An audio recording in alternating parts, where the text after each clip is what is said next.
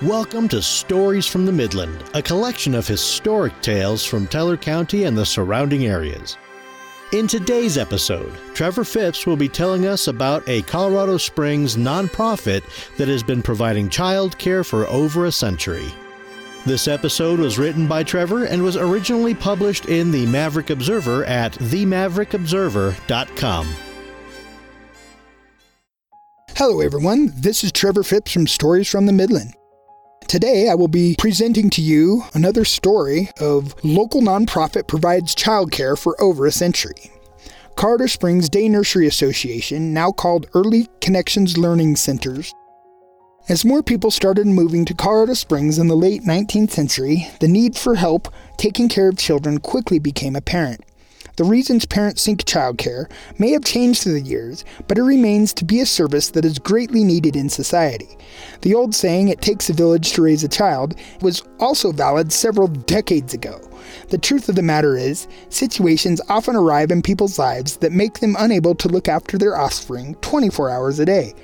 In the late 1800s, a group of women in Colorado Springs saw the need for child care services and started a nonprofit organization to help provide assistance for parents in need.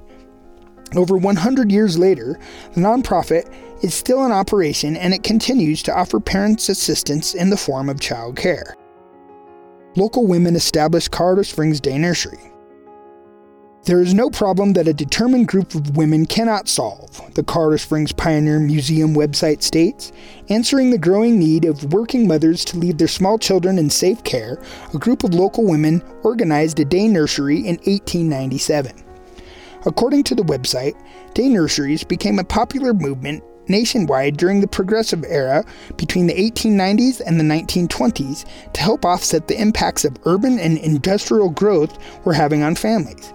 The day nurseries were creative, of, by, and for women in a time where working class mothers needed childcare and middle and upper class women had a desire to help. In Colorado Springs, some women who came to the town from the East Coast knew about day nurseries in other parts of the country, and they saw a need locally as the city started to grow. At that time, a lot of families were moving west, in particular to Colorado Springs, to search for cures for tuberculosis or to chase their fortunes in the gold mines, explained Liz Denson, president and CEO of Early Connections Learning Centers. So at that time, there were a lot of men and mothers who were in sanatoriums or working and dying in the gold mines, and no one to care for the children during the day. So these women, after noticing children literally running amuck in the streets with no one watching them, they came together on March 16, 1897, and wrote the bylaws the same day and founded the Day Nursery Association.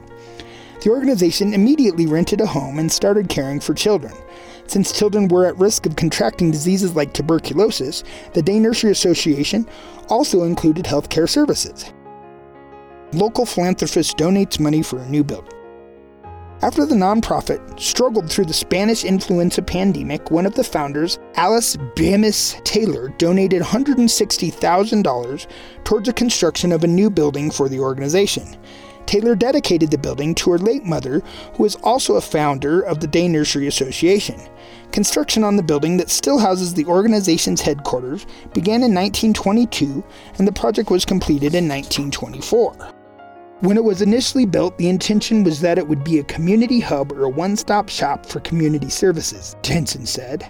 So not only was the Day Nursery Association housed there, but so was the Colorado Springs City Doctor. That was really key because at that time they performed minor surgeries at the Day Nursery.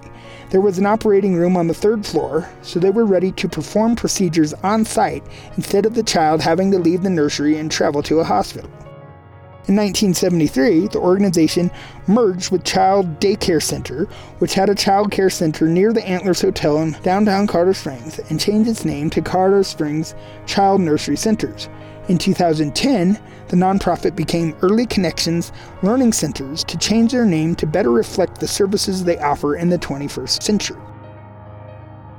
The nonprofit continues its mission today with four locations after surviving two global pandemics, the organization still fulfills the need for childcare during a time when the nation has been suffering from a child care provider shortage.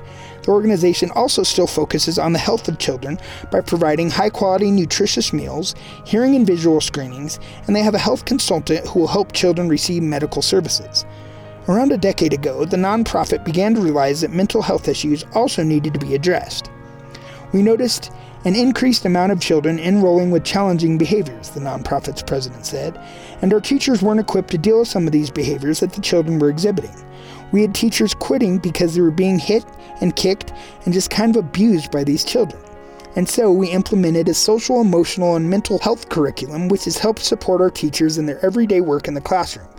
And that has been a true game changer for us. Especially now, post pandemic, I feel like had we not already had these mental health supports in place before the pandemic, it would have been a much more challenging time for us. From its beginning, the nonprofit put a lot of focus on providing care for low income families. Even though parents seeking childcare don't have to qualify as being low income to utilize the organization's services, 98% of their children are on state subsidies or on their sliding fee scale program. We started off with a small home where we served a dozen children, Denson said. Today, we serve about 350 children every day, and over the course of our history, we've impacted the lives of generations of Colorado Springs families, which I think is what makes us so special and unique.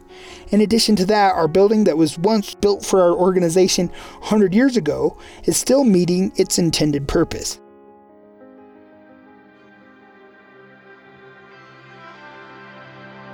Thank you for listening. This is Tommy Allen, and on behalf of Trevor Phipps, have a great day. We look forward to having you join us next time for more Stories from the Midland. References used in this episode can be found on its webpage. Visit storiesfromthemidland.com slash podcast.